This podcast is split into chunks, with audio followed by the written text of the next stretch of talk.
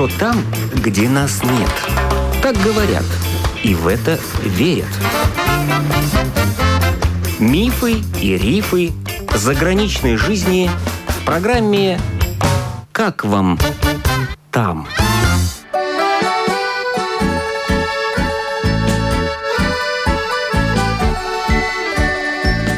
Добрый день! В эфире автор программы Галина Грейдены. Сегодня Елена Подунова продолжит свой рассказ о жизни в Италии. Напомним, что она уехала из Риги в эту страну 20 лет назад. Повод – знакомство с итальянцем. Сейчас у Елены в этой стране уже третий гражданский брак, и она живет в Генуе.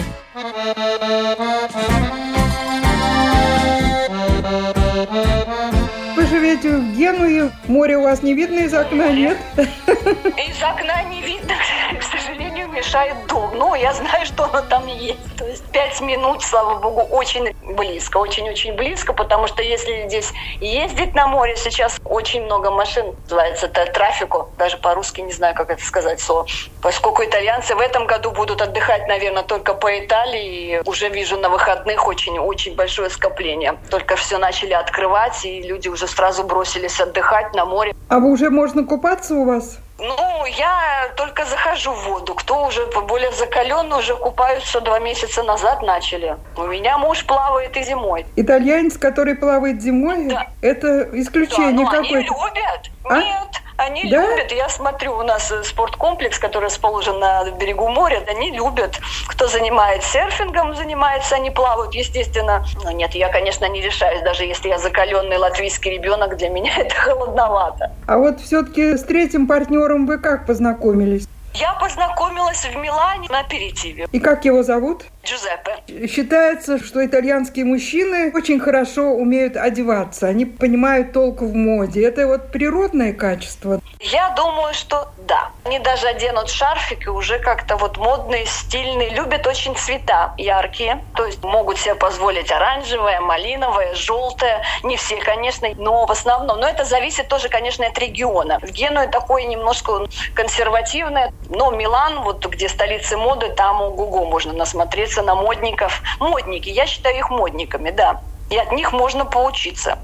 А что вы скажете об итальянских женщинах? Вот какие они? Красивые, модные, общительные? Да, многие достаточно общительные, модные, любят, любят моду, любят одеваться, любят парикмахерские салоны. У них культ просто ухода за волосами. У большинства женщин очень красивые волосы, кстати. Мне кажется, с юности до старости ходят, кто может себе позволить, парикмахерские салоны. Большинство женщин достаточно ухоженные, но смотря, конечно, где общаться. Если вот у меня по работе все были очень интересные, но взбалмошные, где-то наивные, но я не знаю, это наивность наигранная или действительно они такие есть. Но для меня, по крайней мере. Знакомых очень много итальянок. Подруга, наверное, итальянская одна вот так, насколько можно считать подругой. Вначале, конечно, к тебе относятся так немножечко с подозрением рассмотреть, кто ты и что ты, зачем ты тут в Италии, что ты тут делаешь. Все спросят, естественно, всю твою подноготную, как я и что, но и потом начинают общаться с тобой. Может быть, они относятся как к конкурентке, блондинка, да, в Италии? Да, да, это естественно, это естественно. Но ты же там из Риги, но ты же там русская, вот и что дальше? Значит, мне все положено, как бы все мужчины.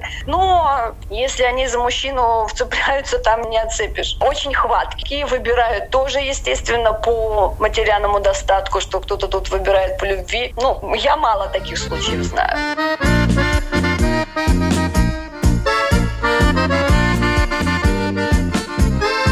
Ну а как же горячие итальянцы, любовь, как же это? Ну, мне кажется, итальянцы сами горячие. Женщины у них горячие, но более расчетливые. Они пользуются этой горячностью, да? Да, да, и они, видимо, знают, как вовремя взять в оборот, когда нужно прийти. Они сразу начинают знакомиться с родителями. Вот если у них познакомили тебя с родителями, и ты его познакомил со своими родителями, то есть уже как бы первый шаг сделан, и ты уже защищен родителями. Как-то вот так вот. А как у вас с родителями Джузеппе складывается? У Джузеппе уже, к сожалению, я с ним, э, когда познакомился, уже родителей не было в живых. Но в основном, я говорю, мне, видимо, повезло, что проблем не было вот с родителями. Меня принимали достаточно хорошо, но я думаю, играл тот факт, что я чем-то занималась, что я не пришла и села на голову их сына, даже можно видимость создать. Я думаю, что если ты ничем не занимаешься, нужно заниматься, потому что тогда к тебе больше уважения. Но я думаю, это в любой стране, любому мужчине. Пришел и сел, и мне тут все должны. Это тут уже не прокатит. А что, вы никогда не ссоритесь с Джузеппе или бывает? Ссоримся, у нас самые настоящие итальянские страсти. Вот если вот так. Я уже научилась всей жестикуляции, мне кажется, всем словам, ругательным и неругательным тоже. Я думаю, у нас настоящие итальянские ссоры. Но мы как бы быстро ссоримся, так и быстро миримся. То есть нету, что я там буду ходить неделю, что-то тут. Это. Слава богу, нет. Быстро все отходят. А что причиной ссоры может быть? По домашним проблемам. Такие бытовые ссоры, да? Ну, например, носки бросил не в ту сторону, да? Мне кажется, в первый год я что-то еще пыталась, что нельзя тут разбрасывать, и я поняла, что мне легче сделать все самой, потому что бесполезно. Или делаешь все сама, или меняешь другого мужчину. Вот так вот, если не нравится, зачем терпеть? Потому что не переделаешь. Я думаю, у них воспитание, поскольку у них мамы многие до 50 лет собирают носки, рубашки гладят. Они даже при замужестве могут ходить к маме, что-то стирать и гладить. Я вот иногда не понимаю эту систему. Жить в Италии, какую радость доставляет вам вот этой итальянской жизни? Что очень нравится? Если страна не радует, и итальянцы не радуют, нужно тогда поменять страну. В Италии нужно привыкнуть. Естественно, это страна с ценностями архитектура, мода, кухня. Я пару лет назад пришла к выводу, наверное, я привыкла, у меня уже начинает не радовать, и все как должно, все мне нормально, море нормально, красивые магазины уже нормально, красивые ухаживания уже нормально, рестораны красивые нормально. Наверное, оно радует, но какое-то время притирается, кажется нормальным. То есть вот чтобы так, вау, первое время очень радовало. Я тут у каждого столба фотографировалась и была очень рада. Но хотя и сейчас продолжаю это делать.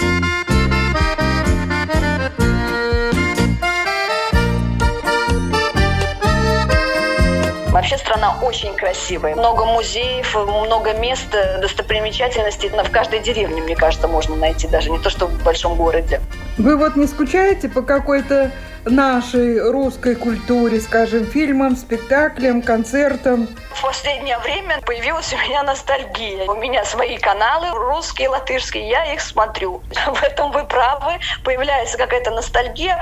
Кухни немного, немного. Но к фестивалям, фильмам, да, это я смотрю часто. Музыку слушаю, то есть есть и такое, да-да-да. Два года не вижу маму. Если придираться к чему, можно придираться к каждому листу. А если радоваться, то, вы знаете, ну, красиво. Я думаю, что нужно заостряться на красоте и не смотреть на мелкие вышалости итальянцев. Вот тогда будет все супер. Милан считается же столицей моды, итальянской и мировой.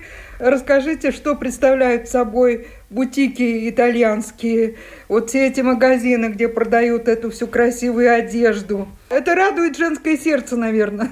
Это радует, да. Причем радовать уже начиная с витрин. Можно уже на одну витрину посмотришь, уже сердце радуется. Очень красивое оформление. Ну, единственное, что может меньше радовать, что магазины в последнее время полупустые. И все ждут скидок, особенно итальянцы. То есть э, очень, очень редко кто заходит в магазины. Допустим, в Милане э, знаменитая улица Монте Наполеоне. То есть там можно пройтись только витрины посмотреть, уже как в музее. Красиво, действительно красиво. Ну, вы знаете, стало меньше туристов или вообще просто их их пока нет. Итальянцы, как правило, мало посещают. Посещают, возможно, какие-то отдельные бренды. Итальянцы mm-hmm. ждут скидок, они, ну, большинство не такие помешаны на брендовых вещах. Нравится, но это не в культ, не возведено у них. Попав в Италию, у вас не было такого вот, что вот это купите, вот это купите, вот это? Нет? Конечно, было.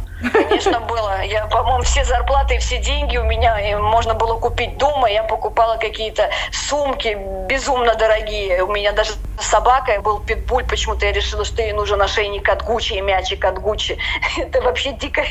Если по итальянским меркам, европейским, по-моему, это уже излишество. В принципе, можно абсолютно без них и обойтись, потому что цены, мне кажется, возросли в два раза, в полтора точно. Все наши женщины и девушки, кто приезжал, большинство так и делали. Это так все хочется, так красиво, это невозможно удержаться от этого, мне кажется. Что каждая женщина должна это иметь. Не знаю, вот эти у меня были первые сумки от Гуччи. Вы что?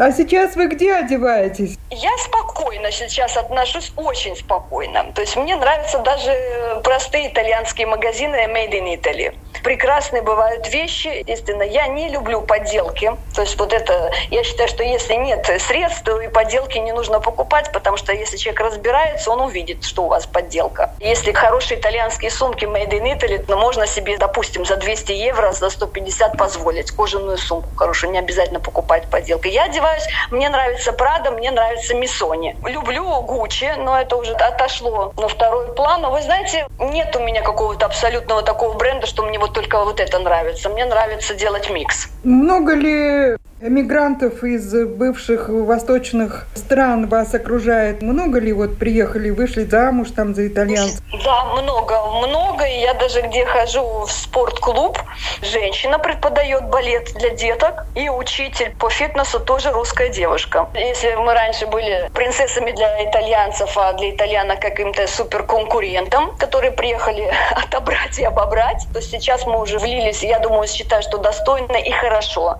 И местах, где я работала и работаю, считают, что я очень хороший работник и очень ответственный. Вот в итальянцах очень мало иногда ответственности и очень хорошо схватывающий информацию, что я умею научиться это потом делать. Итальянцы обычно, ну так, они, мне кажется, немножечко отстают в этом. То есть у нас даже больше шансов. Возможно, не все мои подруги работают, состоявшиеся женщины, то есть в каком-то плане этот миф, что буду сейчас я тут у мужа сидеть, уже отошел на задний план. То есть все поняли, что нужно быть еще и самореализованным человеком. Последнее мое место работы был бутик в Милане. Но вот, к сожалению, с ковидом закрыли, потому что бутики были были при гостиницах. Гостиницы некоторые еще не открыты, и не было смысла держать открытыми бутики. У нас магазин перешел на онлайн-продажи.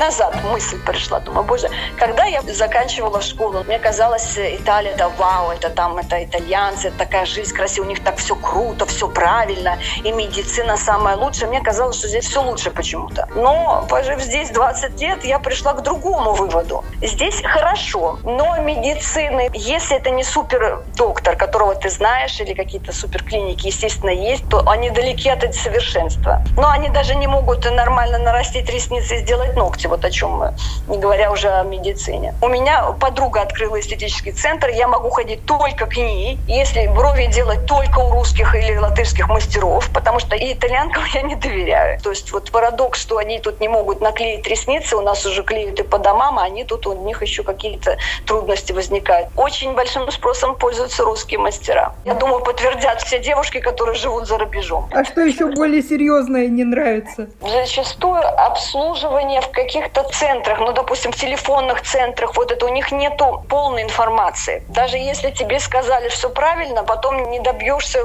почему так сказали, потому что у тебя приходит другой счет. Адская какая-то бюрократия начинается, где не найдешь конца. Как бы вот они обещать умеют очень хорошо, а потом получается другая история, и в этой истории потом вообще невозможно разобраться. Причем человек уверенно будет тебе говорить, что он это знает, и это так действительно будет. Тебя заверят, а потом, увы. Вот uh-huh. в любом секторе. Даже те же врачи. Старое поколение врачей в Италии, мне кажется, вообще они уже и не учатся новому, и, и забыли уже все старое. Лучше даже к ним и не ходить. Очень высокие цены на специалистов. Проверить щитовидку или что-то, тебе это обойдется в 200 евро. Хороший специалист. Один раз сходить. Вот у нас же, как в Латвии, ты получаешь направление от семейного и идешь практически бесплатно. Ну, здесь получишь направление и пойдешь через два года. Вот тебе запишут. Причем я не шучу. Через два года, допустим, сегодня там 21 год, 23 15 марта в 10.00. Я говорю, ну, простите, знаете, где, где я там буду через два года 15 марта, у них вот это. Если вы хотите бесплатно, то, мне кажется, вам придется заплатить там 30-20 евро. Если хотите быстрее, это будет уже платно, но это будет вот от 150 до 250 евро. Причем это первый визит, и потом начинаете ходить и платить. То есть лечиться вы едете в Ригу? Ну, по мелочам. Естественно, большие клиники самые лучшие у них в Европе, если там ставить голень или поменять коленный сустав, это здесь, естественно, они на уровне, не говорю, что здесь медицина. Но вот если по мелочам просто вот так что-то тебе прооперировать, не знаю, почему-то у меня какое-то мнение создалось не очень позитивное о медицине в Италии. О жизни в Италии рассказала бывшая рижанка Елена Подунова. Передачу «Как вам там» теперь можно слушать и в подкасте.